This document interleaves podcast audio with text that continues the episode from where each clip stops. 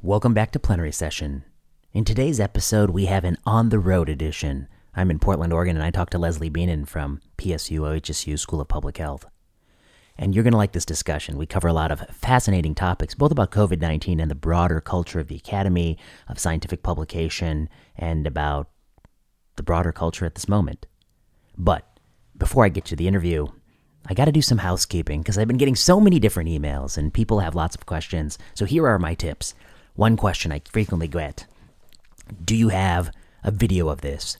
For, say, for instance, John Ioannidis' lecture that people may have heard on this podcast? And the answer is go to YouTube. If you're looking for the visual of something I'm talking about, go to YouTube because some of these interviews are being put out as videos. Some of them have screenshots, and the John Ioannidis' lecture is available on YouTube as a video so you can see what he's talking about. Um, that's the first place I would look. The next thing where can you get more content? Well, the places I would refer you to are number one, I don't know if I've made a plug for this on this show yet, but the VPZD show. The VPZD show is a weekly news show. It's all you need to know in medical news, and it's where Zubin Damania and I discuss the week's issues from healthcare policy, COVID 19. It's a lively discussion. Hopefully, you have a laugh. That's that podcast. It's very popular. Go check it out if you haven't checked it out already. The other place I'll refer you to is Substack. I have really enjoyed Substack. It's a good place to write. And uh, I have a Substack, Vinay Prasad Observations and Thoughts, and you should subscribe and check it out. Um, you can get free emails, uh, you can be a paying subscriber, whatever you prefer. And ultimately, I think all of the content is transitioned to be outside of a paywall, so you should be able to see it. The other thing, we're still backed on Patreon. You can go there, but if you prefer to do it on Substack, I don't blame you. It's sort of an easier interface for me too, so you could do that instead. I think that's it. Those are the updates. And plenary session podcast at gmail.com. You know, email us. And then the website. I've been meaning to make a plug for this. Logan Powell has been writing show notes to every single episode. They're still up there. They're up there all the time. The website is an incredible resource for anyone thinking about whatever we're talking about in the show, particularly the clinical trials. Go check it out. You can search the back catalog and see what we said about all sorts of trials. And I think uh, I think that's it. I think that's that's what's going on these days. So, hope you enjoy the podcast. If you do, like recommend it to other people. Leave a leave a review on your on your podcast app. That helps a great deal. And maybe make a direct referral. Recommend it to somebody. And uh, let me know if you have any questions. Send me a note at the at the show's website or on the contact me page of, of my website. So until next time you're in for a real treat. This is a great discussion. I think you'll enjoy it. I'm back in plenary session real life edition and i'm joined by friend of the show dr leslie bienen. Dr bienen is a faculty member at the PSU OHSU School of Public Health. She is a prolific commenter during the COVID 19 pandemic, and she's been on the show before, many episodes back, where we talked about COVID 19 policy. Well, we're back in real life talking about all the latest news. Dr. Bienen, it's good to see you. Hi, thanks, Vinay. So, what did we want to get started with? School closure. You know, I thought school closure was this thing that was 2020's fantasy, but it continued into the fall of 2020 And spring and spring here. here, long after everyone should have known better. I see um, David Leonhardt has a piece this morning talking about how it was a terrible error, which many of us knew in, at the time, and he even but he acknowledged that well maybe it helped teachers. He had some addendum, but but we actually do have data from the UK showing it didn't slow the spread in teachers. There wasn't an occupational risk, but now we still have school closure, 2022 in Portland, Oregon. What's going on? So a few schools here in more in the suburbs, I would say, not Portland Public, Mm-hmm. um, went remote for I believe a week last week, and I think one closed this week um, because of quote cases. I don't believe anyone was hospitalized, but of course I, I don't really know. But I didn't hear that. Mm-hmm. It wasn't covered in the news as such. And for example, a middle school in um, Tigard, I think they said they had like 10 or 12 cases in the school. So they closed as a result. They went online, Oh, Mhm, for the week, yeah.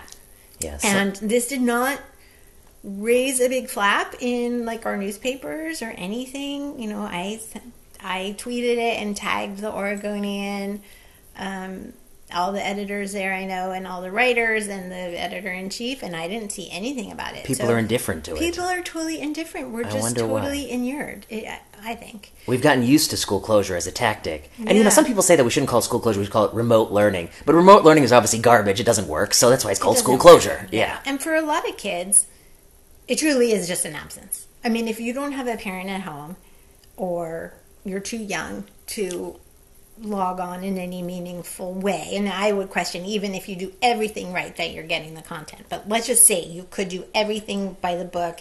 You're, you know, old enough to pay attention, you're on your computer, etc. The content is still does not reach you in the same way. But for everyone younger or who, you know, maybe has a learning issue or is just playing video games all day because no one's watching, it's clearly just the equivalent of an absence or worse. Remote learning is like dropping a hammer on your toe. You know it's a misery when it's going on. you know it's you know it's going to do damage on the X-ray. You see the X-ray, you just get more data. I mean, I don't know how anyone could pretend that it's actually. And now we have, of course, many many studies that document tremendous learning shortfalls. So why don't people care about it? That's the question. Is it because it's smaller school district? It's not the name brand Portland Public yeah, or it would DC? get more attention Yeah. if it were Portland Public for sure. Um, the districts I am aware of were so Corbett, which I don't, I know you I- used to live around here, yeah. but Corbett's like out in the gorge a little bit. Okay. Um, TTSD, which is in the suburbs, and there was one other one.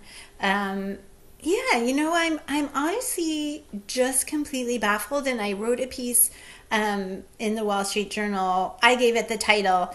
Um, when remote school is a hammer, everything is a nail. Yes, I but they, they this. changed the title. I yeah, um, and I stole that from. And this was a long time. This was like eight months ago. Oh yeah, yeah, Yeah. no, way back when they started closing for behavior. Remember that? Yes. Yeah. So a bunch of Portland schools closed because of quote behavior issues, and I was like, wait, so you Mm-hmm. But I've read that- closed yeah. schools for a year, and now everybody's like off the rails, and you're closing schools because the kids are off the rails.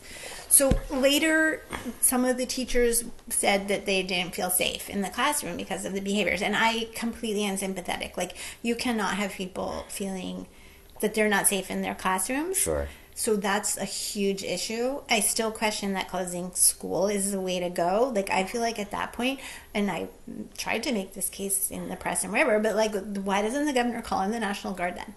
Put people in those classrooms or something. Do something else. I don't. I don't know what. I'm not the you know superintendent of education. Correct. She is. But closure is not the solution to the problem. Closure is not the solution, and it probably made it worse. It probably made it worse. I mean, in I fact, mean- the behavioral issues is probably people acting out the downstream consequences of closure, Exactly. and uh, and then Yeah. closing again is just going to lead to more behavioral Yeah. issues when you Yeah. open up again. And also telling a bunch of 13 and 14 year olds that when they act badly, school will be closed. That's an incentive to act badly. Incentive to act badly. Like, have these people ever met a middle schooler? I mean, why would you? It's like when the kid throws a tantrum, do you say, here's more candy? You say, your tantrum's not going to produce candy. The claim that I don't feel safe, though, has become, you know, if somebody said that to me in the 1980s, I would say, oh my God, these kids are really doing something to hear a teacher say, I don't feel safe. Mm-hmm. But to be honest, you know, if somebody says that to me in 2022, I don't know what they mean. Do they mean they don't feel safe because somebody said an idea they don't like? Yeah. That there's no evidence for masking toddlers? I don't feel safe. I don't feel safe when I hear that idea. You know, because that's what people have done. They've devalued we what it have means to feel it. safe. To- So I don't know, mm-hmm. do they not feel point. safe because the kids are bringing in a knife? or Yeah. threatening each other or threatening the teacher. I do think there was quite a bit of that, but I I. I, don't know. but it could right, also be, you you're know, right. something milder that they were Yeah. just they're just talking back. You know, Right, You know, I don't care about this or something. Just shouting Right. back. I mean, does, is that Yeah. really a question of say? I mean, so it's so subjective, and I mean, I well, but It's sad that we don't know what the word safe means anymore. Correct. That's It's lost its meaning. Like a lot of things Like have a lot of things. like a lot of yeah. things. So, and I, uh, one teacher privately messaged me and said, you know, kids were like throwing chairs, and I mean, it, it- at least in her classroom, it did sound not good. Um, but like, I, I do think there's other solutions. Um, and she um, th- there's a problem, which is that the schools have moved away from discipline very far. You know, like the teachers aren't allowed to really discipline kids anymore. I see. In a lot of districts, so they feel very helpless. Which you know, some of that I'm sure was a good transition. Like obviously, you don't want teachers grabbing kids and stuff, but I think the schools are kind of left with nothing now. It's very, very hard. You know, they're they're putting the staff in a pretty difficult position, and some of the staff have said that. You know, talked about that a lot. I mean, these are no tools. legitimate concerns, but I guess the point you'll keep coming back to is that all of the ways to address them, the one thing that doesn't work is to close the school. Yeah. It's like the way the Yeah, one yeah. thing that doesn't work to treat cancer is just to put your head in the sand and don't think about it, don't do anything. That's Yeah. not a good treatment for Right. cancer, right? Yeah. Mm-hmm. So it's it's that kind of mentality. But I guess one of the reasons that I suspect um, you know, I guess obviously one reason is these are smaller school districts that are closing in 2022, but they are closing for COVID cases, not right? Yes. but to be honest, you know, I'll even push it. You know, at some point, you know, I think there was a well-intentioned effort to say we should not use cases to determine when to keep schools open and closed. Agree. Um, should we even use hospitalizations? Let's be honest, because at this point in the pandemic, we have zero prevalence data from the CDC a few weeks ago in kids, and it says 75% of kids have zero prevalence against COVID 19. We're at 75%. So, whoever, vaccine, no vaccine, 75% of people have natural immunity. There's 25% of people left. I don't think we'll ever get to 100% because Probably that's. more, don't you think? What's that right now? That- no, I think that's a low estimate. correct. Yeah, yeah. Um, 75%. Yeah. Yeah, I think it's probably a little bit higher. Yeah. In fact, because these are all outdated statistics and, you Yeah. know, this is not a perfect, you know, sensitivity on all these things. Um, maybe, but let's say 80% or something. We won't get to 100%. We'll probably get to like between 94 and 100% of people will eventually get COVID 19. Um, as, you, as we all know, the vaccine, you know, breakthroughs are abundant um, and it's inevitable. And so I guess I would say is that, you know, maybe you don't want every single kid to be out all at once, but we're kind of over that now. At most, it'll be, you know, a quarter of kids would be out all at once if it does hit your school. But it's eventually going to hit your school. And so if you close for five cases or six cases, when you reopen again, you're just going to get it, you know? Yeah, What do you, you know, it's just going to happen. There's nothing you can do about it. Just keep going to school. And if the hospital calls you and says, we literally have no doctors to take care of patients anymore, then you can think about doing something. But we're not at that point, I don't think, anywhere in this no. country.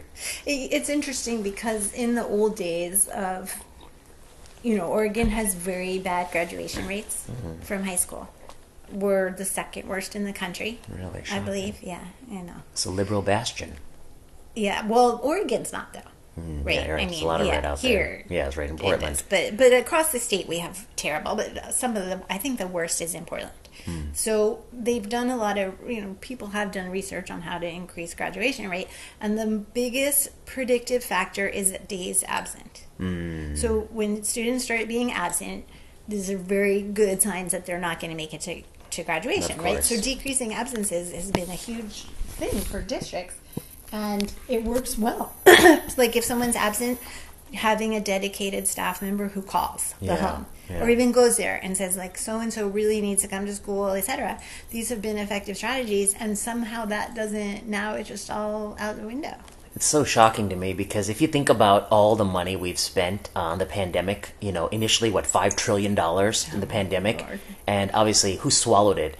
Remember, they had that um, uh, that provision to prevent um, small businesses from laying off employees, and then now Raj Chetty and others have shown that, like, you know, the vast majority of that five hundred billion dollars was just stolen, essentially squandered. It didn't save any jobs. Um, you, and and all this money that school districts have also gotten a huge influx of cash Oh, huge, yeah. huge influx of cash.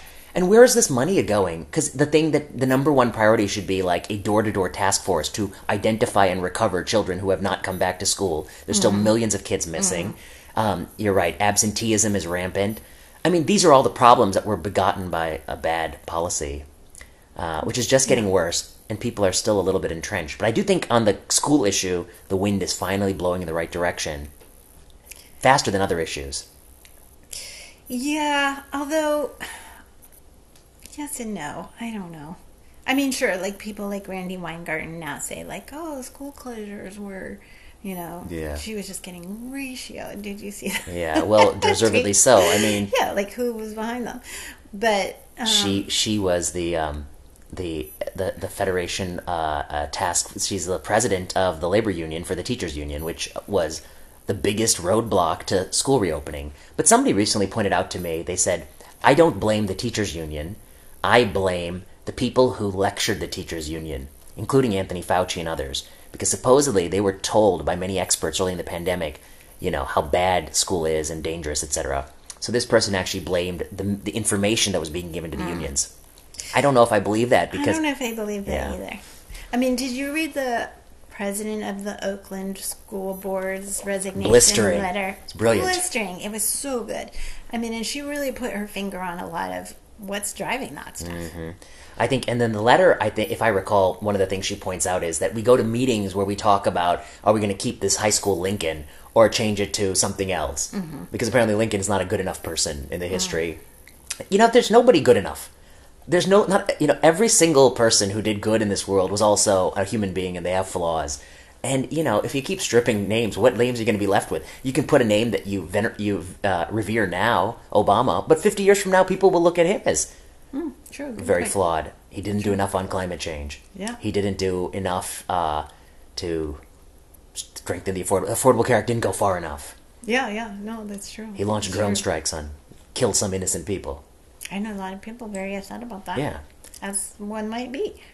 Let's talk about the masking. So this judge has finally done what nobody had the courage to do. Yeah, and then they smeared her as a quote Trump judge. A Trump judge, was- yeah, and um, and that she was only thirty some years old, so she she doesn't know enough. And I was like, look, as a as somebody in their thirties still, you know, you can know a lot. But um, but I was just on the flight, you know, and masks are gone. I mean, there's a few people who wear masks still, but it's largely gone. This is from San Francisco to Portland, two mask capitals of the world. Oh, people weren't masking. I haven't Maybe flown since they 50%, ditched yeah. it. Huh? I know. I saw, I saw someone on Facebook said um, it's a very sad day to be a flight attendant. And then I literally was seeing videos of these flight attendants Cheering. singing and stuff. Yeah. and I was like, I don't know what bubble you're living in. All the videos I saw, they look pretty happy. I mean, it clearly is something that people obviously don't normally want to do and didn't want to do, mm-hmm. Especially on a flight. Um. Yeah. a- And they weren't doing it well before. You know, I was on flights before. Well, and the, I think the flight attendants were so tired of arguing with people about it and having to be the enforcer. Police this stupid policy. Yeah, and e- even if they thought it was a good idea, just the conflict must have been just awful. Yeah, there, eh, you know, every whether um, all these jobs in life, from the person who works at a school to the police officer to this person, you know, where you give people a little bit power. I think there's a lot of people who they hate to enforce stupid rules. There's a few people who relish enforcing stu- who love yeah, it, Yeah, and I Like hate the those. guy pe- in the elevator. I was telling you. Yeah, right. And I've had my run ins with that person in my, my bicycle. But, you know, there are few people that love enforcing stupid rules. And I don't know why. I mean, it gives them some purpose in their life. Many years ago, I applied for um, some document from the city. I'll be a little bit vague about it. And the way this application This was. city? No, a different city. Thank God. Well, this city, I it's got a different problems. there's like an online thing, and you have to fill out this online thing and submit it. And then there's a portion of it you have to come in and do something in person. Okay, so I filled out the online thing, and then the last thing was book your in person appointment. I booked it. And then for like the first available appointment, I wanted this done. And then I go in in person, and the person was like, "Oh, I'm sorry, I can't do this second part, this in-person part, because the first part of your application it has to be printed. We have to create a folder, open the folder, put it in, and then we do the second part and add it to the folder." And I was like, "Let me give you a tip. Here's what you do. There's a folder right there. You write my name on it. You open it. You do the second part first. You put it in the folder. The first part will print, and then it'll join it in the folder, and then you process the folder. You just do the reverse order." And the person was like, "That's not how it works." And then I was like you know, later I was thinking I just let it go because what can you do in life? yeah. But I was like, what a what a terrible job where you don't even have the autonomy to use your brain and, and you have no power. You're powerless, and you like to. And maybe this person actually relishes enforcing this stupid rule. And if it was so important, your computer shouldn't have allowed me to reschedule so soon because it should have accounted for this printing. I know you've gotten kind of a lot of heat for saying something similar, but like Kafka understood very well Mm. how one got from there to what followed. Yes, I I, mean, know. he wrote about this extensively, right? Like if you've read the trial and Yes. and the like, how that kind of failure to have a thought process outside of what's being dictated or whatever. I don't know. right. It's only one step away. The, f- yeah. I mean, it- Maybe more than one. More not, than one. not that many. No, no, but it's part of the process. I mean, I, yeah, I got in trouble for the idea that you know if you allow i- leaders to have unilateral authority to declare emergency based on no set rules, and the emergency can last as long as you ever want, and under emergency authority you can suspend whatever you want to suspend, then That's a dangerous power. And you can squash information that you don't like. You want to give all those tools to the same person? I think that's, you know, oh, we talk about this, um, the censoring and Twitter and stuff. Um, I mean, uh, what happened to liberals? You know, you and I are liberals. What happened to our side? Because when, when I was growing up as a liberal, it was liberals were the were the side of people who didn't like the censoring. We were saying the provocative things, and it was the conservatives who wanted to censor us. You know, we didn't like censoring books. We didn't like that, and, we, and you know, some of us still don't like censoring books. But they make an exception for those Dr. Seuss books that were recalled. You know, nobody nobody was upset about that, but I think those shouldn't have been censored. You know, and um, we want Twitter to censor they all assume that the person who's censoring at these companies is going to be able to be somebody that we can control and they'll have our point of view. But what will happen when the Congress goes the other direction and mm. there's a there's somebody from the other political party in the White House? They will mm-hmm. just they can just take over the tool. You talked about the like who was doing the Twitter fact checking too, and sort of how unqualified So those unqualified. people were. So, and this is related to the the first thing you said a few minutes ago about masking, and I talk about this actually with my class quite a bit because I I'm not teaching it right now, but I taught this class called Freshman Inquiry, which is supposed to be about teaching critical thinking, and we usually start we started with the whole thing on cancel culture which was quite fun actually. And um, I think that one of the reasons why the transformation you're talking about has happened is because now the consequences are so high because of social media. So it used to be if you had a, an opinion that was unpopular, like say you were like, let's not ban that book because banning books is illiberal. Right. The whole world didn't know it. Yeah, and there's So- no permanent record of Yeah, it. there was no permanent record. You weren't like dragged in public. Now, if you say something your friends don't like, you know, it's all over the internet. Your friends all gang up on you. Your friends, Right. you know, there's this sort of the tool of public shame really didn't exist in the same way. Right. I mean, somebody could have written an article about it in the newspaper, but it never would have had the legs it had now. Mm-hmm. And so, and my students who it, they're, you know, these are this class is for true freshmen, so they're like 18 or 19. They talk about this a lot. I mean, I do think that they really live in fear I, I, yeah, I think they of do. the social shame, and it's it's very very powerful. Like I think it's it's hard for someone my age to understand because I didn't grow up with it. For one thing, that didn't exist, and also because I'm you know 56 now. Like if people want to shame me. I'm not gonna love it, but I'm not gonna crumble. Like I, Mm-hmm. you know, the way that I think the 18 year olds do really, really live in fear. And the way that gets back to masking is like in Portland Public, they're all still masking, oh, God. even though the mask requirement is gone. yes, so it's a conformity kind Conformity, of issue. 100%. Conformity. And I have many friends who worked with me side by side uh, along schools and, you know, getting rid of the mask mandate who are beyond frustrated watching their kids go to school in a mask because they're just like, you know, that you're just doing this to conform, right? And the kids say, yeah.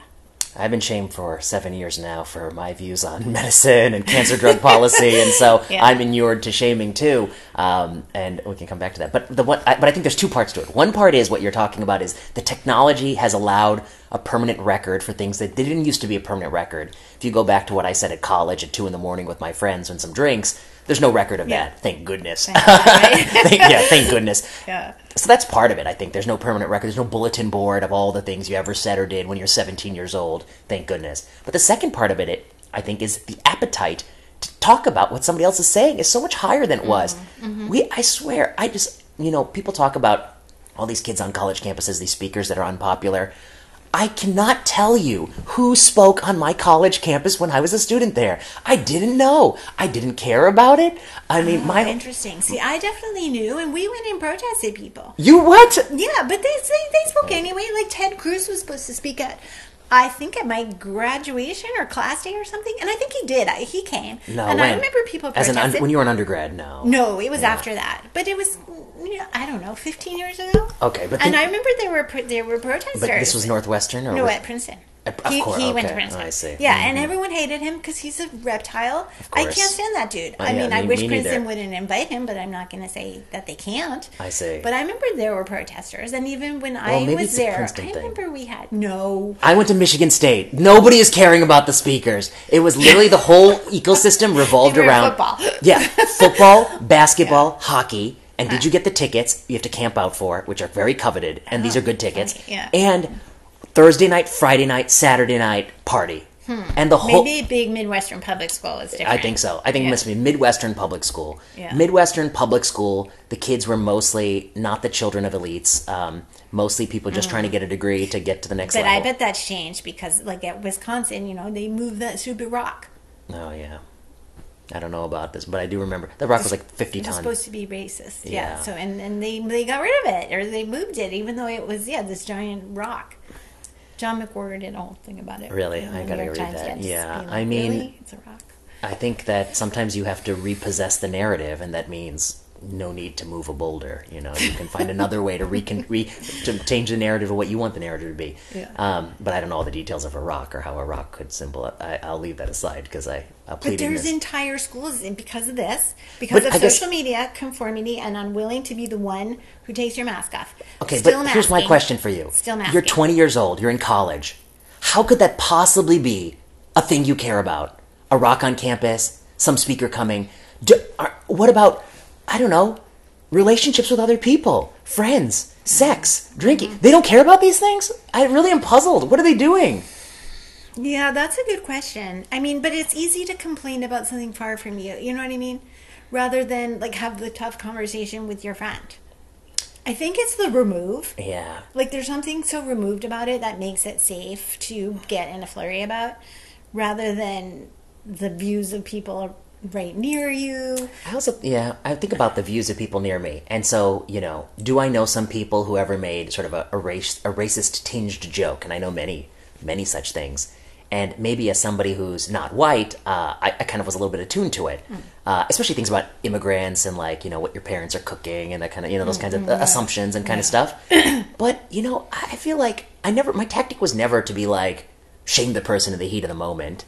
Um, it was always more to like you know eh, you know allow them to have made their little error and gr- and gently over the course of many many months or years you know, kind of bring them to understand that, you know, we're just people like you're all people, you know, it's just, you know, I, I feel like, I don't know, I, maybe, maybe I'm, so you're at Princeton 15 years ago and you, No, no, I graduated like 30 years ago. uh-huh, but then, But I would come and go for different things. I I, see, mean, I see, just remembered like he I think he was the class day speaker, which is it's not graduation, it's like this other thing where they invite like a notable and I mean, I don't like him too, but what's the point of protesting him? Just let him come and give his talk and then invite somebody who, uh, like Bernie Yeah, to give a don't talk. go if you don't want to hear. I know, don't go. Yeah. I mean, at the other point, the other question is that even though some people are onerous, they are important in the world. And Ted Cruz, for all his faults, I mean, isn't he an important political figure for the last fifteen years? He's defined a lot of things. He famously quarreled. He tried to stoop to Trump's level, and he couldn't pull it off because it's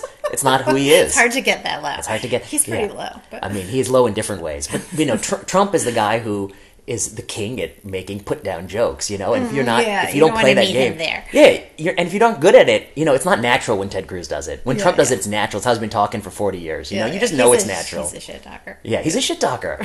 He's a shit talker. He's been shit talking in rooms. You know, I know people like that, and you never beat a shit talker. They're the best at it. You try to talk shit back, they got a better joke, better come. And Ted does not. He's not a shit talker. Yeah, I mean, he's a, true. he's a shitty talker, but there's other because his views are stupid. But I mean, he's more fervent, a true believer. Uh, Trump, I don't think, is a true believer on Mm-hmm, anything. I mean, uh, other than his own self-aggrandizement, money. Yeah. yeah. I mean, you think he believes anything?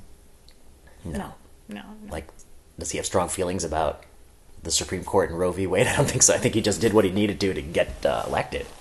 Yeah, you can be sure that was all architected elsewhere. Let me ask you about. Oh, you want to say something? Oh, I was going to say Batya Ungar-Sargon had a Ah, very yes. good conversation about what we were talking about, about why you would cut off somebody whose views are you object to because you've lost the opportunity to influence them. Yeah. You know, so just cutting them out is a terrible solution because she's like, well, if you don't like their views, why don't you want to maintain the connection so you have a chance of influencing them? You know, and that's another different thing. I'll tell you, like when we were trying to like quote unquote cut somebody out. What were the things that irritated me when I was in my 20s and cut somebody out? Somebody who like habitually stands you up, habitually late, Mm, yes, you know? Yeah.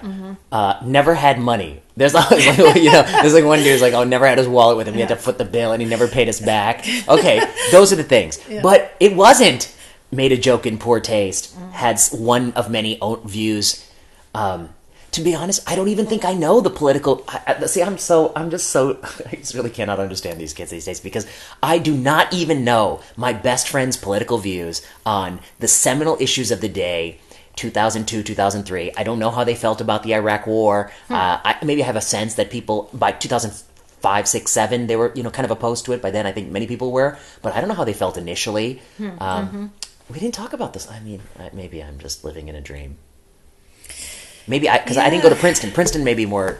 All the elite schools have this problem, this uh, this affliction. Worse, I don't think that's how it was when I was there, though. I mean, I I, think it's very different now. It's getting worse. Very, very, yes. Very um, monoculture of ideas. And Let me put one more theme in here too. I have a friend, and he said that he was um, talking to a woman, and he asked her like, you know, what are the things you worry about? And she was like, you know, sometimes I wake up paralyzed with fear about climate change. Exactly. that was my reaction, and I was like, Interesting. And I was like, look, huh. you know, you could be the most, the biggest believer that climate change is a real, you know, problem. It's man-made, and, and, and that, that we can avert it if we just change our policies. I mean, I understand you could believe all those things, even fervently, and push for policy changes. But what I really struggle to understand is that it would wake you from sleep with anxiety. It's like yeah, it, it, it's I don't know how to put it. It's a sense of like, yeah, it's it's a policy problem, you know. But for it to wake you from sleep with anxiety, I mean, that it, like, well, who are you, God? You can you're controlling the world. Like you're just one person, so you do your best you can, and and that's one. And then two, what about all the like the daily problems in life? You know, all the challenges we face in life. Um, from you know your job, your interpersonal relationships, finances. You have those worries. Don't t- trump climate change. Don't you think people create these narratives that they want to believe? Yeah. Like you have anxiety about something and it feels. I, I don't know your friend or whoever this Yeah, I was. know. but I don't like know it feels virtuous either. to say it's about climate. Of course, change. it feels virtuous. And maybe it's really about the fact that you don't know where about your keys, you know, or Yeah. whatever. Like, or you, who the yeah, heck knows? But yeah, I- I or mean, you don't know where your life is going. I think that's the number one anxiety people face. They're like, I don't know where my job is going. I don't know where my relationships are going. I don't know, you know. Mm. I think that's the biggest anxiety people face. Mine is that I'll like forget my shoes. That you'll have Alzheimer's someday. Yes. Yeah. Or that I do already. Oh. I think. I mean. I think that. Uh, I mean. I, yeah, as you get older, I think you have the anxiety of those kinds of things, age, age, aging, and when you're not, Mm. Yeah, you know, things you're young. You, you Well, no, I still I start to have like you know aches and pains. I can't I can't drink as many glasses of wine with dinner as I used to be Oh, able to, you know, yeah. uh, without serious consequences. Mm-hmm. So I mean, I think you have those anxieties, um, but that's different. I mean, that's your mortality, I think, which is people have always grasped with. But I can't imagine that people have grasped with, you know. Do you wake up in the middle of the night worried a comet's going to hit the U.S. or you know you wake up in the middle of the night? I mean, if you have anxiety anyway. I see generalized anxiety, yeah, Yeah. but you're not Yeah. putting your finger on the root of it. Correct. Okay. In my belief. Yes. Yes. Let's talk about Ashish Jha. The Czar. They call him the Czar. You know, he's an interesting guy because I see him on TV saying, um, we really need to defend the airplane mask mandate. And I was like, first of all, it was a cloth mask mandate anyway. People say it's not a cloth mask mandate. It isn't. The mandate is whatever the least uh, amount of compliance is. If you had a mandate for seatbelts, but the seatbelts could be made out of licorice, it's not going to be very useful, right? Some of the European airlines made you wear the paper one. Oh, they did it. Okay, at least they ha- or they stepped it Mm-hmm. Up to paper, We flew on Lufthansa or something, and I remember and they made you were- wear the surgical mask. Yeah, yeah. Okay, well, that's better than this country. Here we have the, the you know the loose fitting neck gaiter, which we know does nothing. We like we literally know it does nothing. I thought the gaiters were worse. Yeah, I think it's even like in mannequin studies, it spreads more. So, but it's certainly in cluster randomized trials that Bangladesh study did nothing. So we know it does nothing. We know people don't like to do it. We know that the actual compliance is dwindling by the day. Like it's not the same as it was in April 2020. Now people just could care less, um, and they never studied it. Like he he he's the czar, the White House. They have unlimited resources. You can't randomize a hundred airplanes. You could even do it in one week. One week, 50, randomize the flights one week, and then just contract trace all the people on the plane and see what happened. That would be expensive. They have the bucks. Yeah, yeah, Yeah, that's true. They right. certainly do. Yeah, this, just just don't pay for I, Albert Bourla's next booster without getting some data first. You got all the bucks you need. I mean, but like, there's no commitment to study it. Okay, so I see him say that. Next thing I see him say, um, when asked point blank, do you support masking two to four year olds? Oh, I trust the AAP and CDC. He said that on TV. Did he? Yeah. He trusts the AAP? yeah, he trusts them. I was like, that's your first. I was like, that should be disqualifying for the job that you trust these people. Oh, I didn't hear him say that. Yeah. So he said, I trust the experts. I rely on the experts on that question, which is obviously a stupid thing because now we know from Spain that it that we have that nice little regression discontinuity study showing it probably doesn't work. And also, it was a stupid premise. Mm. It was always stupid to believe that putting a cloth mask around a two year old is actually going to change pandemic dynamics or change spread in school because they're not wearing it correctly. It's the mask that doesn't work in adults who do wear it correctly, um, you know, and then they sleep in the same room to take their nap and they take it all off. So, Even a six year old. My friend who teaches first grade, she said that one girl just uses it as a pouch for her crackers. like she keeps the crackers in there and then she can just eat them. well, good for this kid to be inventive. In- ingenious. Yeah, But, ingenious. Yeah, I mean, that's, you know. Yeah. What does that tell you? What does that About tell the you? fit and the Yeah. dirt and cracker crud and God knows what. I mean, I, I saw I saw a kid recently, and somebody had fitted the kid with like the kid um, con- contraband K, KF ninety four, but the gaps at the nose were so. I'm like, all the air is just blowing up. Anyway, whatever. This is all stupid. It it does you know. But why? So he's defending this, which is you know. I mean, I got to imagine 20 years from now, somebody's going to watch that videotape and, and just be like, these people were morons to even think that this would work at that age. Uh, You know, maybe they're, it's more plausible that they work in older people, but you can do a study, but certainly that age is stupid. Okay, he does these things. To me, if he supports these policies, he's got to be thinking, this is a dire emergency, you know, it's a really serious thing. And then he's at the White House Correspondents' Dinner. No I mask, he partying thinks this is a dire emergency. Yeah, well, then which is it? He, you think he? I mean, I know it's not a dire emergency anymore. I What mean, is- he seems like a very smart man. Quite sure he knows it's not a dire emergency. Then why is he saying I don't know, because people get in the hot seat and then mm-hmm. I think they just say stuff. Like, I feel eternally grateful to him because he said, deep cleaning, I don't even know what that is. Remember that? Yeah. And I was just like, thank you. Somebody who's calling out this ridiculous nonsense of the scrub. You know, like my kid last year in high school, he had a teacher who made them spray the desk with Lysol before they sat down, the whole thing, scrub, and then before they got up, again, dumping all these chemicals into the air they're breathing. Just terrible, right? Like, It's what is this doing? And I remember that Ashish Jha said that in the, I think it was in the Washington Post.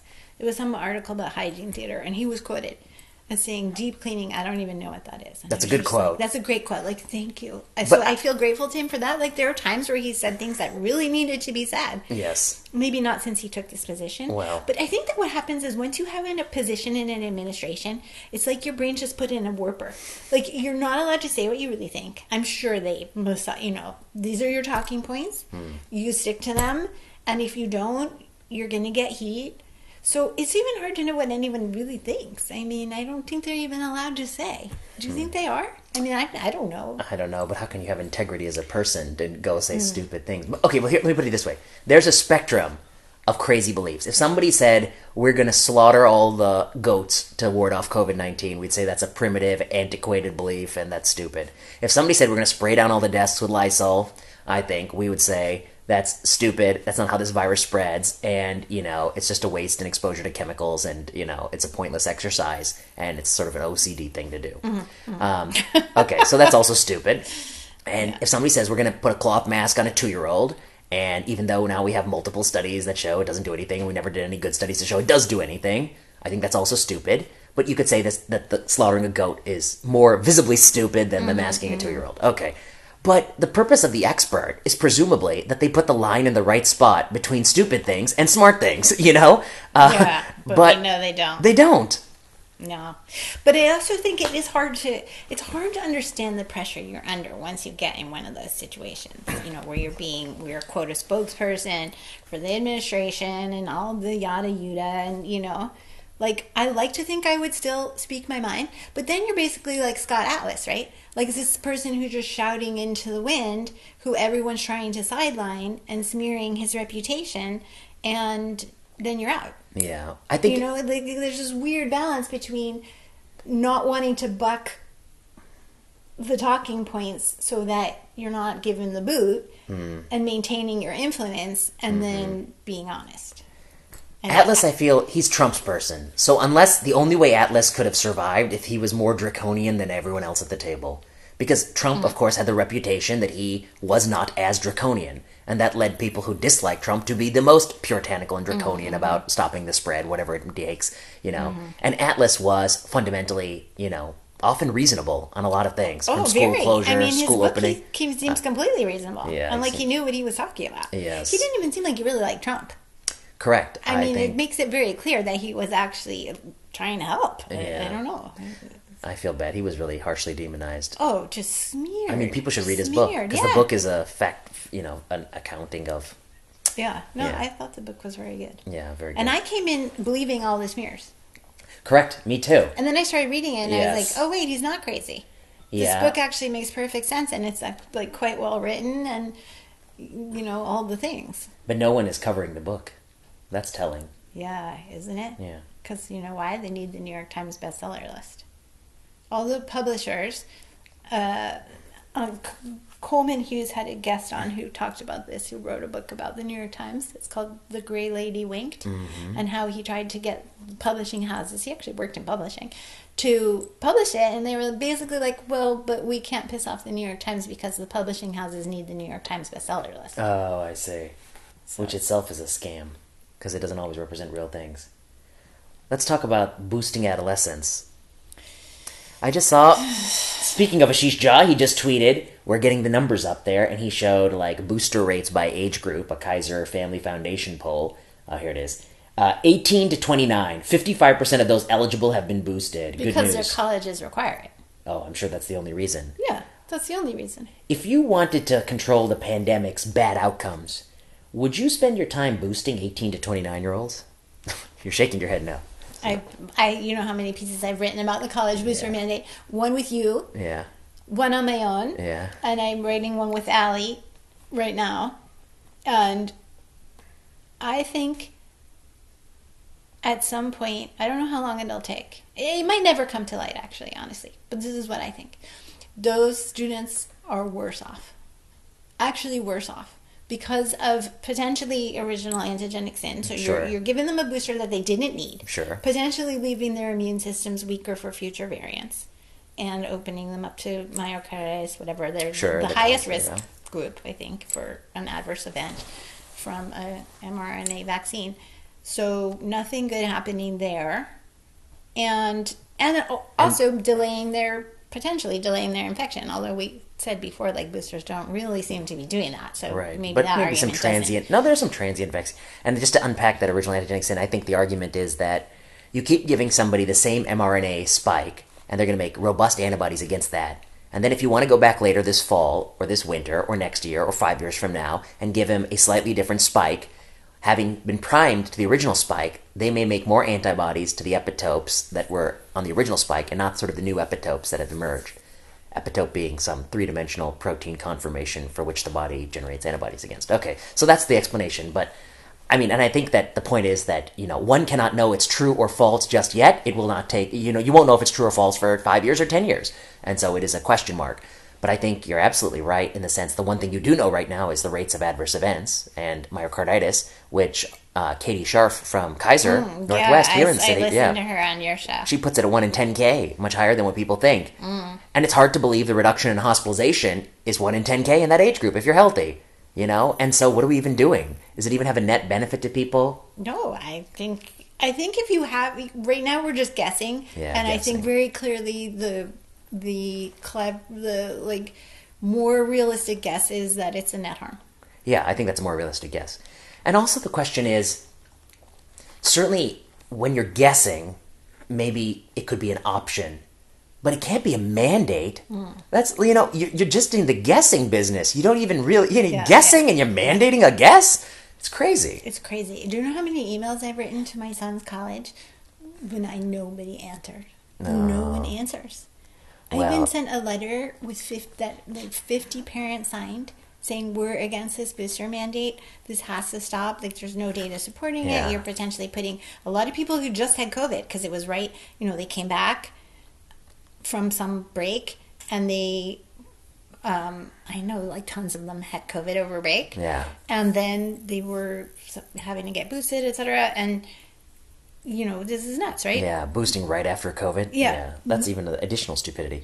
I've had some No one answered. off the record conversations with some school administrators at a couple of col- a few places that have uh, done these kinds of policies, and I will tell you that just from talking to them, I can get a quick sense that one, they have no idea what they're talking about. Really? Because yeah, they just don't like have a grasp of the data very clearly, um, because it's not their wheelhouse typically. I mean, these are bureaucrats who are used to doing other sorts of. But they all have like med schools and stuff. Like, who's advising them?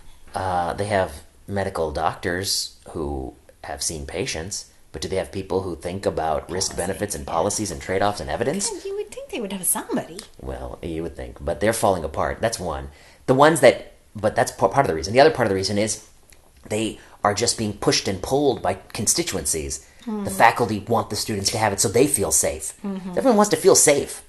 You know, this I don't feel Yeah. safe. I don't I've feel safe unless lot. you. It's the faculty. Yeah, Since when? What if the faculty said everyone needs to wear a tricolored hat or whatever? Yeah, to feel was sa- called? would, would we do that? yeah. At least that would be le- uh, less harmful. Yes, le- at least it's less harmful. I mean, well, that's why the faculty are saying that I want that triple vaxxed and and and status post natural immunity kid to wear the mask in class when I teach, so I feel safe. Everyone wants to feel safe, um, but there's a difference between wanting to feel safe and doing things that actually reduce the risk of bad outcomes for you that make you safe. And harming someone else. and harming somebody else and imposing on somebody else. And Mm. and you know doing things to make yourself feel safe that don't improve outcomes that's delusion. And actually that should be something that we try to eradicate from rational society Yeah, and like I know you've talked about this before, but and making people have less faith in public health. You know, like I I happen to know. I don't know. Hope he won't be mad at me for saying this, but my son's feeling about the public health industrial complex is not good. it's not good You know, he's like, I'm a very healthy 19 year old. Why am I being told I need to boost and, you know, be isolated in my room if I have COVID and all this? I mean, not he doesn't want to give other people COVID, but like these is- isolation policies that are completely wackadoodle. But Yeah. a couple schools have stopped. Northeastern stopped. They, they basically said if you test positive, just stay in your room. But they like at Northwestern was making them move to these other dorms, and I mean it's just it's bananas. you know and i mean i sympathize with your son because nobody wants to feel like they got someone else sick and had something bad happen to them but the truth is we've always gotten other people sick and had something else happen to them. this is the first time we've ever moralized that Yeah, and yeah. you know like yes if you're sick you shouldn't go work on the bone marrow transplant unit okay so i would say yeah that you should never have done that Right, uh, yeah. thankfully i never had to do that um, and you should never do that going forward Right. but if you have a little bit of illness, you have always gone to the grocery store or gone to the bank if you need to, Right. or you know, Mm-hmm, people do childcare or something like that, or, or people have you know, and I don't and know. we need that to prime our immune systems. I mean, we can't. I guess be at least- completely immune naive. Like that's not a good idea. it's not a thing. Yeah, the idea that you'll live your life without ever getting a cold is that's like that's like saying, uh, you know, uh, I, I don't know, you can live a life without ever eating food. I mean, it's just part of what living life means. Well, now we have this outbreak of hepatitis, which they still haven't been caught. But at least one expert I see is is saying that one putative reason is that uh, Adenovirus. Yeah, but but lack of having had yeah, sequential yeah. viruses. Marjorie and I have a new piece coming out. on Oh. How we have to fall in love with germs again. Good. Well, I had the piece with uh, I Allie. think we'll in- be slaughtered. yes, because I had the piece with Allie no. saying that should should healthy children get Yeah. Omicron? That was the title. Was it in UnHerd? UnHerd, yeah, but it was really about like how kids need to be exposed to Mm-hmm, you know things. Um, We even said that We you shouldn't exclude kids from runny noses from with runny noses from school because kids need to be exposed to other kids with runny noses. Of course. this is how you create an immune library. yes, Like, of course. what are we doing? But uh, yeah, you're right. We'll probably be. Remember when they said the you shouldn't um, you shouldn't let kids be exposed to peanut dust? Because, we talked about that. Oh, okay, yeah, yeah, thanks well. to the AAP. Yeah, well, thanks to the AAP. Yeah. And remember when they said put the baby on the stomach, and then oh, then the back, but then the stomach. No, they don't know which side to put the baby in. But the sh- Marjorie pointed out, and I think we cited some data that, um, like countries like Israel, where kids always ate peanuts. Yeah. They, yes, yes. They have a snack that they give Um, Yeah, babies, Bamba. Bamba, and they have Yeah. a peanut dust on it, and they have Yeah. the lowest rates of peanut Right, allergies, which is how we started to learn. Yeah. But you know why the AAP is bad? I mean, not bad, but just a, irrelevant and stupid. Or, I mean, often uh, low quality evidence organization is just that they, they have an urge to comment. You Mm. know, if you don't have data, you don't have to comment. You don't have to tell somebody what to do. I don't come to your house and tell you like, oh, you should be drinking this green tea. It'll make you live long. You know, I didn't come and I didn't come and scold you on your tea habits, your coffee habits. So if you don't have data, don't comment. But they insist on commenting on so many things. Like, Yeah, but th- isn't that kind of their job? I mean, they're the AAP. no, see, I dis- I see. I think this is where I don't know. All guidelines associations feel like my job is when people don't know what the right answer is, I should give them guidance because I have expertise, you know. But if you don't have evidence, you're expert. You're just another asshole with an opinion, you know. You know, you're just another. So, what is the AAP's mandate then? I think their mandate is there are some things in pediatrics for which there is great data. Childhood immunization, um, you know, uh, putting some types of drops in the baby's eye when the baby's born. I don't know. I mean, I'm not a pediatrician, but you know, you know, I, I, you know, I see that they have these things that they like to do, and their mandate should be the things that are proven. To, oh, that the baby should touch the mother's skin right when the baby comes out. Um, that you know, I don't know, they should get so many checkups, and that we should report child abuse and and be vigilant for that kind of stuff, and um, the kids should get adequate nutrition, and we should have better Head Start programs and pay for kids to have food and make sure people don't are, are not impoverished and women who are pregnant and addicted we do some things to try to help them and help their baby. So there's lots of things they could be doing. And and then the things you don't know like i don't know should you give your kids screen time? I don't know. You don't know the answer. And so like just shut up about it you know? Um and i reviewed one of their papers in pediatrics about screen time. It was so bad. Was it bad? I mean, it was just like it was like, of course, like the type of parent who would give the child an iPad Oh, for yeah, 18 hours a day is not the type of parent that would never give the child an iPad and have a nanny in the house teaching them Mandarin. You know, you know what I mean? It's just different Right, parents, yeah, and yeah. so like, of course, that child is not going to do as well as that child. But is it the iPad or Mm. you know? There's some natural experiments of like um, entrance of Sesame Street into markets, suggesting that like early access to Sesame Street actually Mm-hmm. improves. You know, it always depends on if the counterfactual is nobody interacts with you. Sesame Street is good. You know, uh, anyway. University of Pennsylvania did a, actually an actually good study Hmm. on this question, uh, among others. It's called Two Million Words. Oh, Have you ever seen that No, no, study? no. Yeah. so they fix these little recorders to mothers, um, 24 hours a day, to see how many words they talk to the kids Hmm. for like two years. Yeah, and it was absolutely fascinating. And what they found is obviously that more screen time is just no one's talking to you. It, I and see, it right. also causes other issues, Right, but like right, maybe causes a correlated whatever. Yeah. But that it was very clearly associated with fewer words being heard by children, even though they're hearing often hearing words on the screen. It's not the same. Like they don't learn the words. I see. In the same way, and so they launched this whole thing. It might have even been from CHOP. I'm not sure. I It was from the University of Pennsylvania um, to get caregivers to talk to ch- babies more. It's really interesting. It's interesting. Really interesting. You know, it's it's a lot like um, COVID policy because I guess one type of solution is to just scold people and say don't give screen time, which I think is close to what their actual screen time rules are. The other thing is to like push for resources and say we're going to have some um, program that you know every child when they're six months you know can be dropped off at our center for two hours a day and Have we're going to read to them. them. have someone Yeah. read yeah a great egalitarian effort to Mm-hmm. rich and poor kids all come and we'll read to them and, Mm-hmm. and you know what mom you can go take a break or dad you can go take a break you know And they did do a lot of stuff with like Head Start, for example, with the Mm-hmm. Parents, basically, you know, trying to educate them about the importance of talking to the baby, even really little babies. Mm-hmm. You know, like they that this is a whole other thing about masking caregivers Oh, and masking babies is Yeah, that which they never did in the UK, by the way. Only the yeah, like country. babies actually need to see your lips moving. No, they say that the baby looks words. twice as long at your eyes as at your lips. So the interpretation But is does the, that mean zero lips? I mean, okay, so but no, what? the, the interpretation they say is that the eyes are twice as important. But the other interpretation The is eyes are making sounds. yeah, the that's lip- absolutely ridiculous. the lips are twice as expressive. I don't know what is your. I'm not talking to you with my eye movement. I I, know, mean, well, even if it what was is it called? one second. Smize. Or Or sm- you know, right? You smile with your eyes. Yeah, yeah. Yeah, there's some people with good smizes, but um, I don't think I'm one of those people. I have a sm- sm- scowl, scowl. I don't think your smize is like differentiating a th sound from a t sound. yeah. Okay, let me read you this story. This is by an actual. I was blown away, and I even, you know, I rarely, li- I hate to comment on other people's stupid stories, but I had to comment on this person's. Some, it's like an ICU doctor from Canada. It's like a real doctor. You know, We always have these debates, Monica and I, about whether people are a Actually, parody. Yeah, yeah, she thinks I that. Um, I know that one. Per- Do don't you- say. I know. no, Yeah, don't say. Don't say.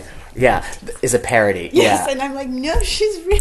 I know. But I read a thing by that person, and it was like but oh, I just read something that she's like giving up her practice or something. But the thing I read about that person who seems like a parody was when I come to the office and I want to drink a bottle of water, I take a deep breath of air through my N95, hold my breath, remove my N95, fill my mouth with water, put the N95 on, exhale through my nose, swallow the water, and like I can drink a whole bottle without ever breathing a single. Okay, let me read this, dude. A COVID story with permission.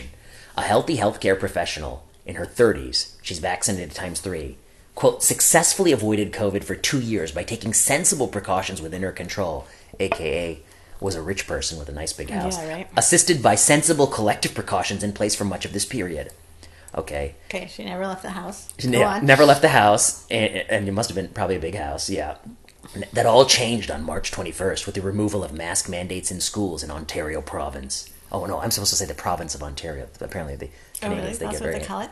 Oh, I got so many emails about this. It's- Really? yeah. I never knew that. infuriates them apparently. I'm sorry about that. sorry about that, Canadians. Okay, within two weeks, one of her young children, vaccinated times two, was infected with SARS-CoV-2 and brought it home, infecting the whole family, including her husband, vaccinated times three, and two other children not yet eligible for vaccination. I can't wait to hear the take home on this. No, it's gonna get it's gonna get way worse. I mean, what is the what is the take home? One, did dropping the mask mandate in school led to this kid getting COVID? Maybe, but maybe, Maybe. not. It was pure coincidence, and I think probably it was pure coincidence because the mask mandate probably didn't work, so it would have happened anyway.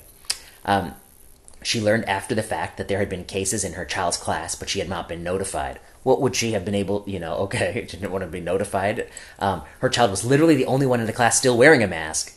I thought it was supposed. What does that tell you? Yeah, what does that tell you? it's not the, yeah, right. Okay, it's not working. Okay, only one in three of five to eleven year Ontario children have received two vaccine doses, a result of the complete failure of officials to communicate their value. No, that's a result of the fact that where is the data for that age group? There's these like Or they ver- all had it already. Oh yeah, well one in the U.S. there's like a seventy five percent seroprevalence. So they, do they can could you possibly benefit a healthy child who already had it? I don't see data for that. Two, even five to eleven, the trial was powered for antibody titers, and all the data that they that the CDC says for hospitalization reduction is really terribly confounded observational data. What kind of parent, the type of parent that rushes their five year old to get the vaccine on day one versus the type of parent who doesn't want to rush? they're very different types of parents. And the type of parent that's rushing, of course, they're going to get less COVID and less hospitalization. But I don't know if it has the vaccine. You know, you need randomized data. Choosing not to wear a mask and remaining unvaccinated are not self regarding risks. And then they cite that David Fisman paper in CMAJ, which is just a terrible paper. But it gets worse. Her child, though she was courage, though though she had courageously continued to mask among maskless classmates, was distraught with guilt and frequently woke in the night, expressing concern that one or more of her parents or siblings could die as a result of their Oh, illness and Lord. would be quote her fault. Poor child. I know that's terrible. They have like filled this child with so much propaganda that the child feels guilty. For like Speaking of generalized anxiety, yeah. It's so cruel. I mean, is really cruel. no child was born thinking when I give when other people get respiratory viruses because I had a respiratory virus is my fault. Like some adult had to teach him that. And and you know what? In 2019, I've never heard of any child ever saying, "Mommy got sick because of me. It's my mm-hmm. fault." I never heard that. This is a new thing that these zealots have invented. This moralizing. It's terrible. We linked to this piece in the Washington Post, Marjorie and I, in our new piece that's coming out in Slate. That this piece in the Washington Post, it was called. It basically the the thesis of it was that we should tell children that they're germ factories, so that they'll be more conscientious about washing their hands and not Jesus. coughing on people. it's terrible. For real. terrible messaging. How? Yeah. Can you believe that? And the Washington Post printed it. tell children that if they use the bathroom, they're a urination factory. I mean, it's not, you know, it's not, it's not helpful. Okay, then it gets worse. Um, okay, that's the end of the story, right? Wrong. Two weeks later, she began, and I don't know who the she is, it's the mother or the child, but two weeks later, she began to experience right lower quadrant abdominal pain and presented to the hospital with appendicitis. By the time they take her to the OR, her appendix had ruptured. There is an association of SARS CoV 2 with appendicitis. And then the link What? is case series of acute appendicitis association with SARS CoV 2, single institution. This is just total garbage data. Imagine if I put. everyone has COVID. Yeah. Some of them are also going to have And appendicitis. I know. And so, is there an increased risk or not? I don't know. But imagine if somebody cited a, a garbage study to say vaccines cause appendicitis, Right. right? This is such, it's just so bad.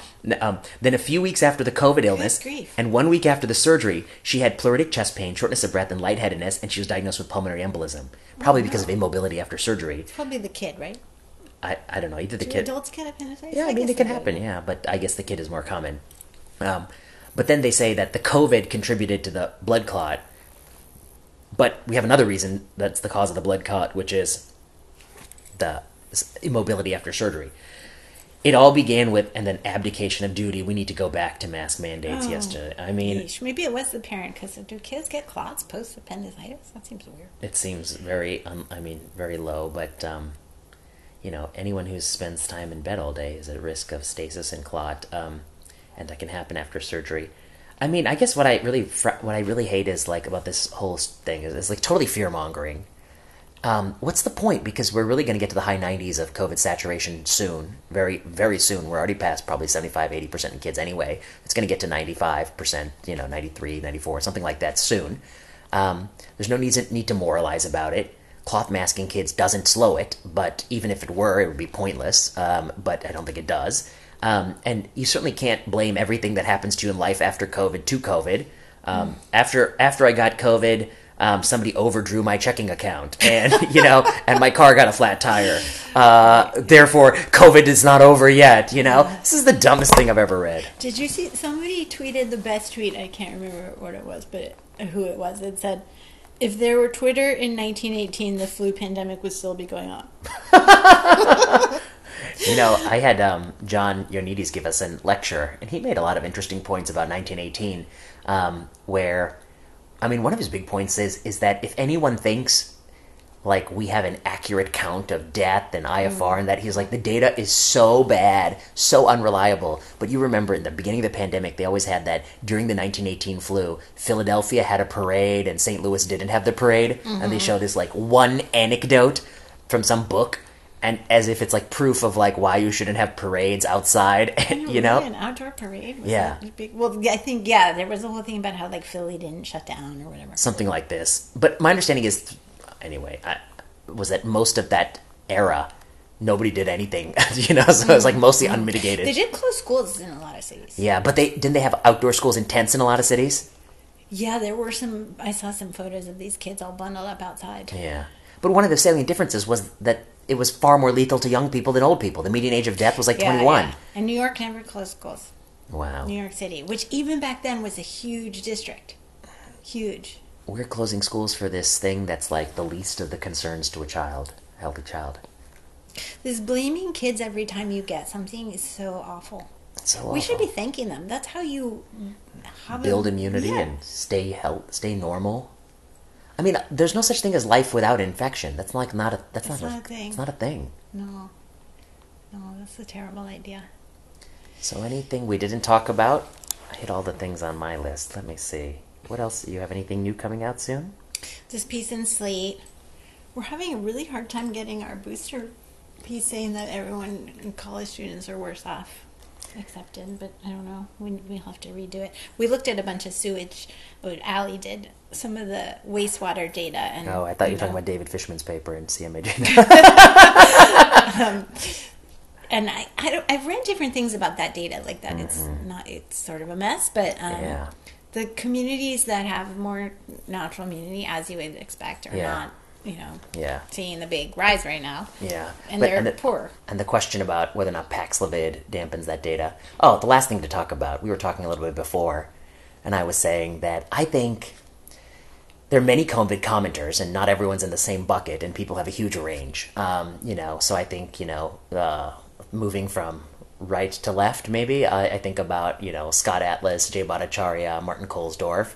They have a certain you know set of views, um, and then you know Monica, uh, Jeanne Noble, uh, yourself, uh, me, um, Marty, Makary, uh, even Zubin Damania. Um, um, who else am I forgetting? Poor centrists, Allie. Ali, uh, Francois Balloux, uh, Stefan Margery. Baral, Margery.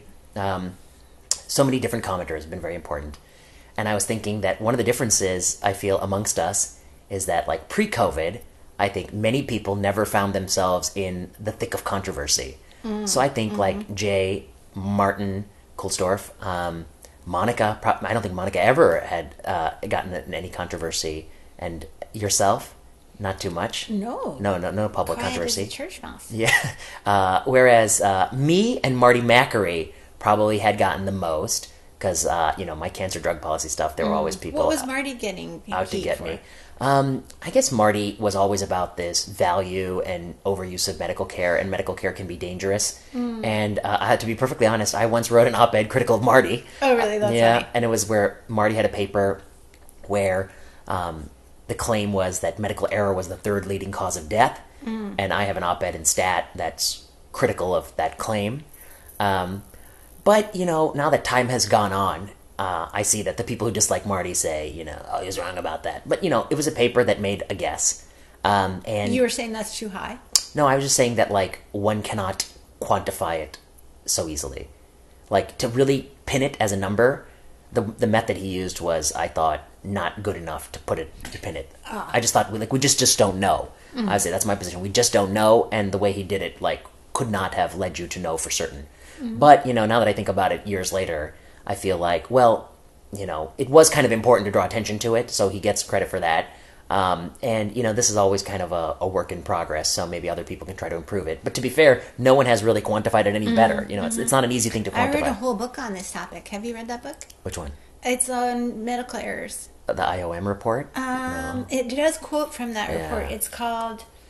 Oh, I'll show it to you before you go. I, okay. I have it, and uh, I can't remember the guy's name right now, but I mean, he puts the number very high, and this was yeah. 15 years ago. Okay, here's why I think it's very difficult. Like, um, obviously, uh, if some, obviously, the potential for, I mean, obviously, one question is what is a medical error? Sometimes you do things that are perfectly right and bad things Mm-hmm. Yeah, happen yeah. re- nevertheless. I guess he would say avoidable medical errors, which is maybe different. okay, so avoidable medical error, I think, would be like, you know, Medication errors, Medication error and things like that. Surgical errors, surgical errors. Um, misdiagnosis. But then the things Oh, people don't talk about is like, is the surgery even indicated, or you know, mm-hmm. does it even work, or those kinds of things. Mm-hmm. And then the next question I have is, like, as you get closer to death, the probability that somebody's going to do something that tips you over is higher.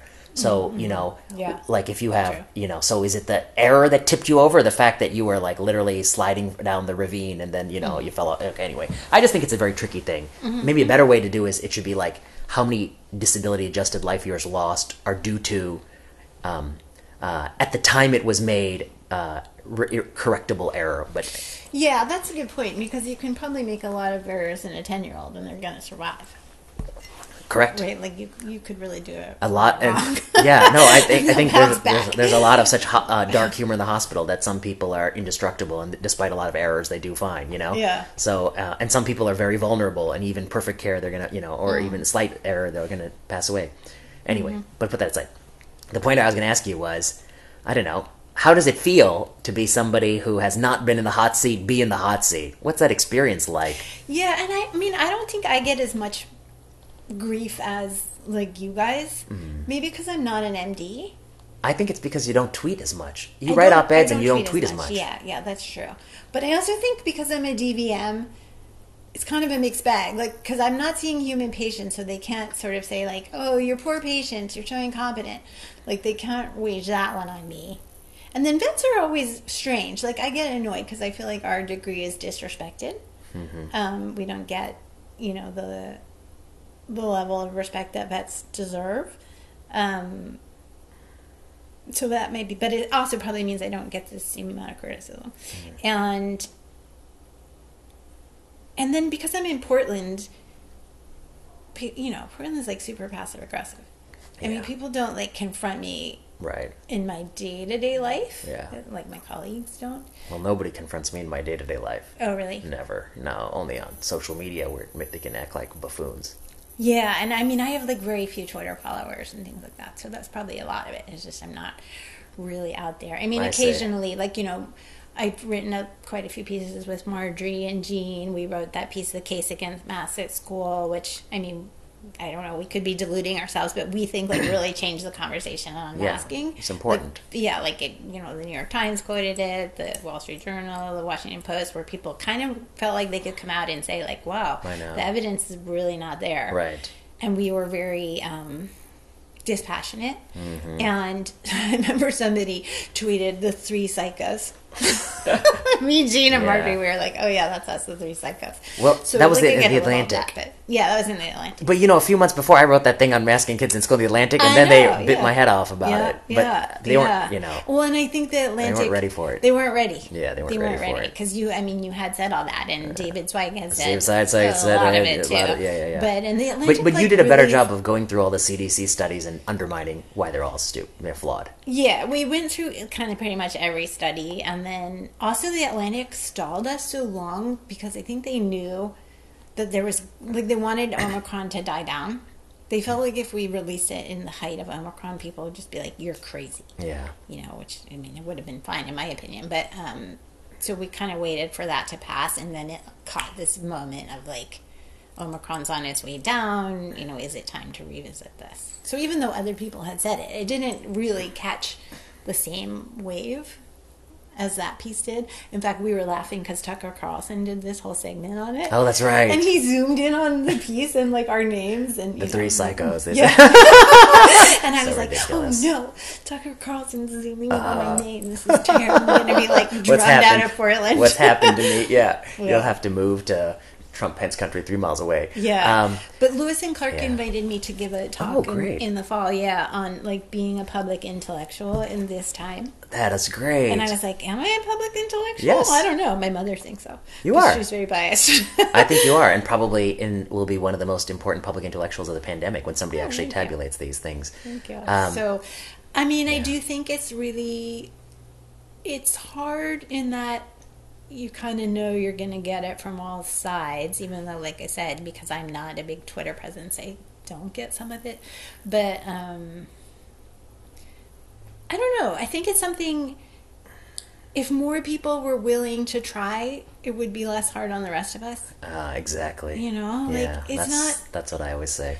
It's That's not half my that columns. bad, yeah. Half my columns these days are, you know, my Substack is all about why so many people are silent, and Yeah, yeah. And you did us. a great one on how, like, you were like, what, all these people, like, this was your moment. Where were you? yeah, where were you? You know? Where were you? All I see all these people. They're like, I care most about early childhood development. Where the fuck were you? I mean, the one most, the most important thing in your life. You say your whole life's goal was early childhood development. You said nothing about school closure. And what you you're trying to campaign to get two percent milk instead of one percent milk in school? You know, like that's the level you're working on. Mm. Two percent, not one percent milk. You know, we're, we're fighting school closure. You know, they're. But I say one thing about the in person. Um, only like maybe five or six times in this pandemic has somebody I know, like interpersonally, called me or wanted to talk to me face to face about one of my things I've written or something like that. And, um, And were they contentious? they like they come in they come in they tr- came in trying to be con- like I disagree with you you know I normally like you and respect you disagree with you. and every single time within 15 to 20 minutes of just talking they always say well I can tell that you know like I know that you like you you read a lot before you come to your opinion and I can't argue with well I guess I I guess oh well oh, okay well you have a point you know and by the end of it Yeah, yeah. you know it's all this like Yeah. because there's just it's something powerful like when you can persuade someone one on one and then they know people who know me they know that i'm not like i don't enter a, a question like this without having read like every single study i can and Mm-hmm. you know usually you know so that also helps and you know it's much easier to win these debates verbally Yeah, if people wanted to have one-on-one conversations, then Yeah. it would probably be way better. I I mean, I, it- have lost a few friends. really Yeah, about school closures.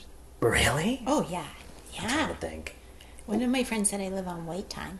oh gosh Like you want this. schools to open and it's too premature. This was, you know, back last year. i mean and the, I was like, the idea that like that means. that like white people are the ones benefiting from school reopening is flawed. It's poor and minority people are the ones benefiting more because, like everything else in life, school closure is an equalizer. It actually corrects for disparity. Mm. So I, I mean, Oregon that. has a lot of poor white people. That's for sure. Oh, well, yeah, isn't it a pro-white state?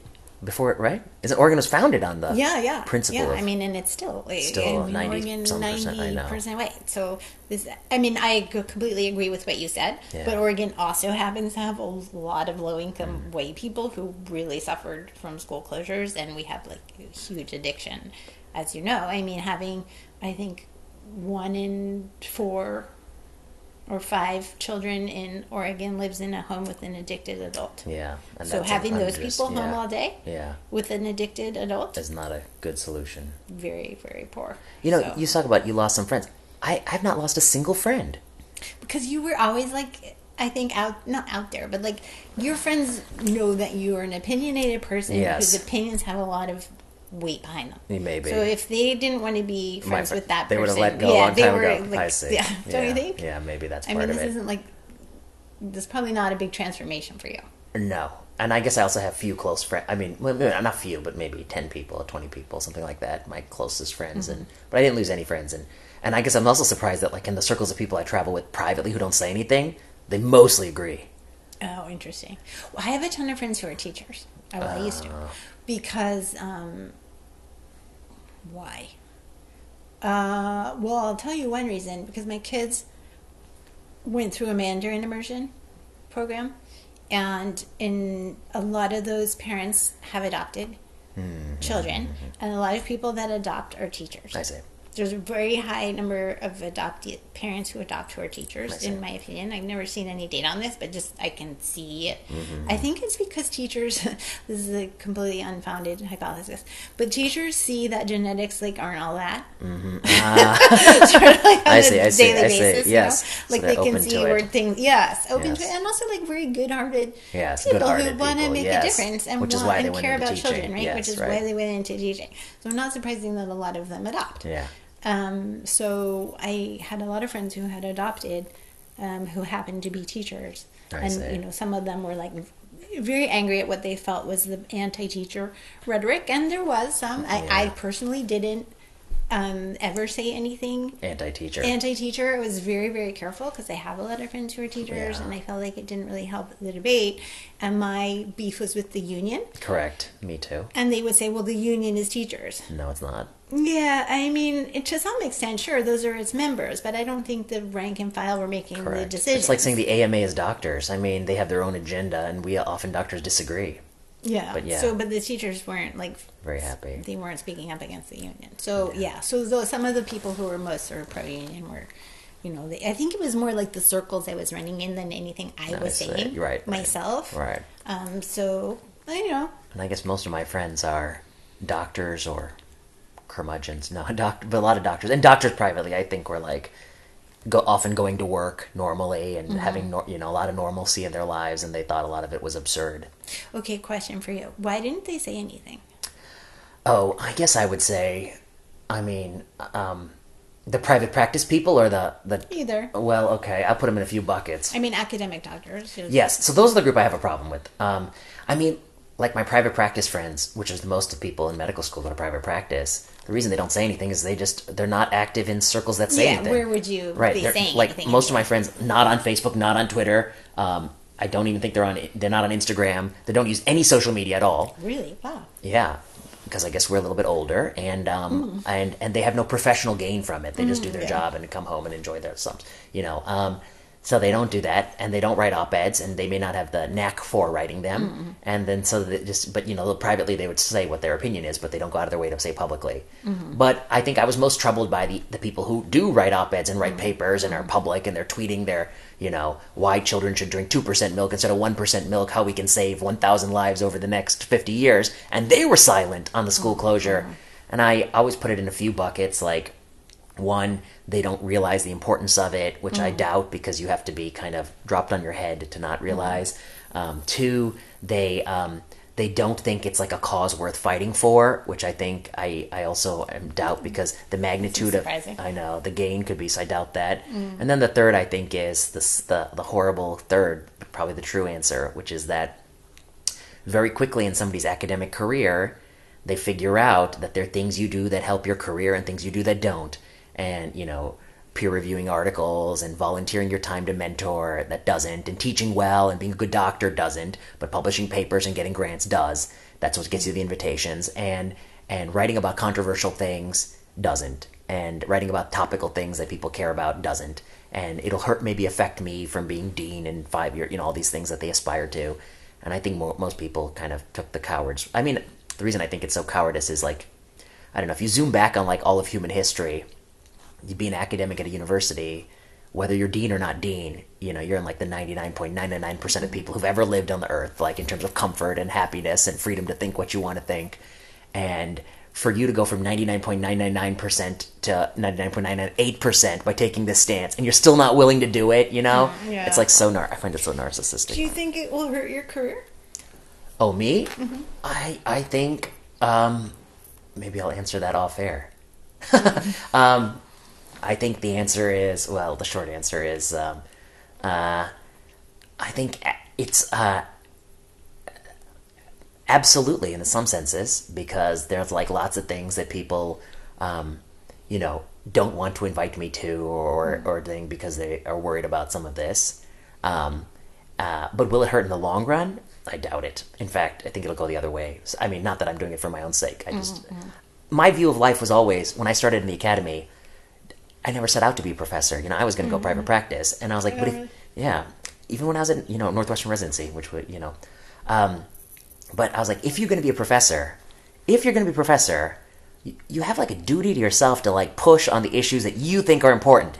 And you know, when you die, there's no one who's going to be able to know if you lived up to your own code. Like it's not up to you or anyone else. Uh, only I will know. And so I want to live up to my own code. So I'm a very principled person in that way. And so I had to do it, you know, mm. irrespective of the consequences. But I suspect that the way it will go is the next year or two, maybe I'll continue to pay some penalty. And I think I've paid some penalty, which I mm. can tell you about offline. um, but in year five and six and seven, then I think the pendulum will swing all the way back, and likely I will be on the right side. I mean, you know, you and I mm. are on the right side of all these issues. So Yeah, I feel the same. I, I think in the near term, it probably does hurt me. yeah, But eventually, either when the consensus changes, Yeah. or enough people pretend that's what they thought all Correct, along, yes. that will stop. yeah, Or I'll go somewhere where the qualities that I care about are more rewarded. I mean, I could just leave academia and Mm. Yes. go work for I don't know a think tank or yes, you know, Brownstone or something like that. I mean, there are people who will value those traits or the whatever. It might not be where I am right now, though. I don't Right. No. I wouldn't say they don't necessarily. I mean, I'm not willing to make that call right right now. I know. I'm yeah, I'm exactly where you are. You never know, and uh, you got to go whichever way the wind is blowing. But you have to be true to yourself and say what you actually think. I think that's important. Leslie Bienen, thanks so much for doing this. Thank you. Thanks for coming.